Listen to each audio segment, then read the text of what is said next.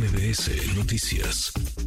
Agradezco estos minutos a Luis Miguel González, director editorial del Economista. Hablamos del peso, el superpeso, el peso, diría el presidente López Obrador. Eh, Fortachón, querido Luis Miguel, ¿cómo estás? Encantado de estar con ustedes, Manuel. Buenas tardes. Gracias, muchas gracias. Eh, como siempre, pues eh, revisábamos el comportamiento del peso mexicano y de otras monedas y vaya que se ha ido apreciando no solamente en los últimos meses, hacemos el comparativo con los últimos años y el peso está en su mejor nivel en 7, 8 años, Luis Miguel, ¿por qué?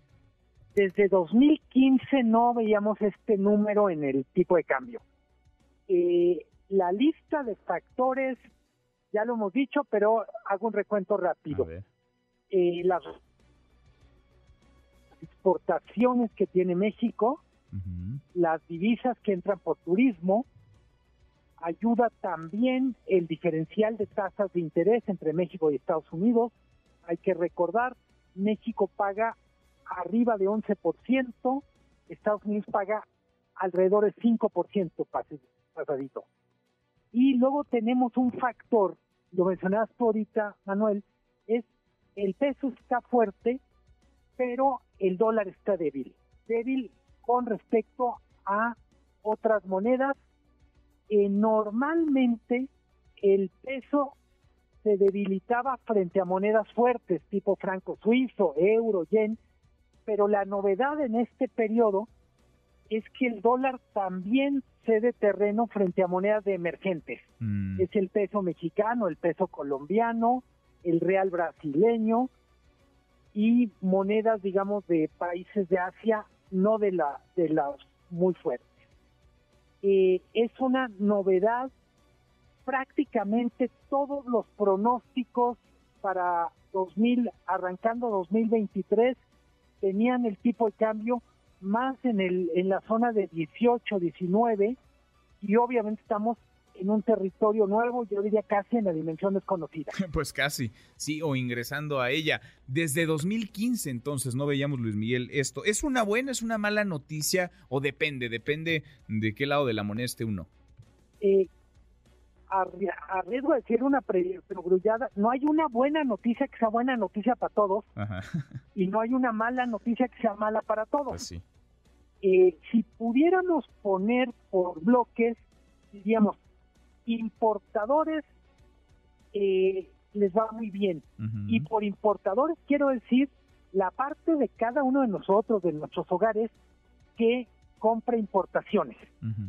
Eh, lo que viene de afuera es más barato. Y caricaturizando, pues un peso tan fuerte es un subsidio a la que compramos que viene de afuera, pero también es una especie de impuesto, una carga a lo que queremos vender afuera. y no se nota, por ejemplo, en la, en la gran cuenta nacional, porque el sector automotriz tiene una peculiaridad. El comercio que hace un y se nos está cortando Luis Miguel. Ahora vamos a recuperar la llamada con eh, Luis Miguel González, director editorial del, del, Economista. Sí, depende si uno compra, si uno vende, depende si uno recibe y necesita esos dólares pesos o si uno cambia pesos a dólares. Depende de qué lado de la moneda esté uno, es si esto significa una buena o una mala noticia. Por lo pronto es un hecho irrefutable, lo decía el propio Luis Miguel. Desde 2015 el peso mexicano no se encontraba en el nivel en el que hoy se encuentra. Déjame preguntarte ahora, Luis Miguel, te retomamos, te recuperamos. Déjame preguntarte, ¿va a seguir eh, fortaleciéndose el peso? ¿Va a seguir bajando el, dólar? ¿O qué, qué ves en el, en el futuro inmediato? Lo que pasó hoy con el dato de empleo de Estados Unidos eh, o sea, si, si alguien se quedó con la fotografía de ayer del superpeso, pues la novedad es que hoy se movió prácticamente 25 centavos. Sí. Eh, o, el, o el dólar ganó o el peso perdió. Y se movió todo a partir del dato de empleo de Estados Unidos. Alguien dirá, a ver, ¿cómo es que algo tan aparentemente lejano le pega algo tan cercano como lo que está en mi bolsa. Pues resulta que con el dato de empleo, que fue espectacular, todo mundo ya da por hecho que viene otra alza de tasas de interés en Estados Unidos. Entonces, vamos a ver que esta expectativa de alzas de tasas en Estados Unidos puede moderar la fortaleza del peso fortachón.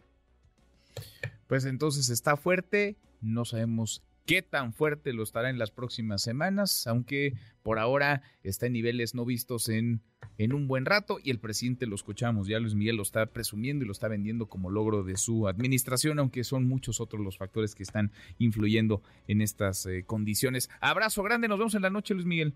Abrazo grande, hasta la noche. Hasta la noche.